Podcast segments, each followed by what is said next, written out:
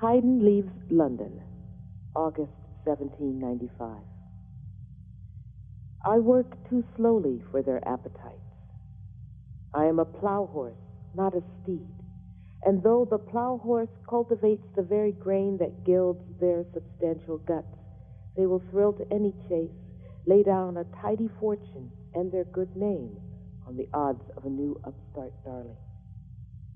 The first trip, I took up Pleyel's Unspoken Dare and promised a new piece every evening for the length of the concert series. Intrigue fuels the coldest ambitions. The daily newspapers thickened with judgments on the drummed up duel between the maestro and his student of yore.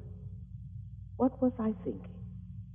I am old enough to value now and then an evening spent with starlight not one twittering sand or lacy dewlap obscuring my sidelong glance. Yet I came back to these noisome vapors